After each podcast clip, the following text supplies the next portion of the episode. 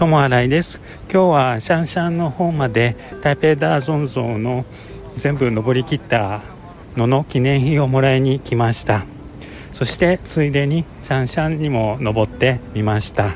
一人で登るのは初めてでしたが道もはっきりしてて登りやすかったです。これからゆっくりまた家の方に帰りたいと思います。友新井でした。ありがとうございます。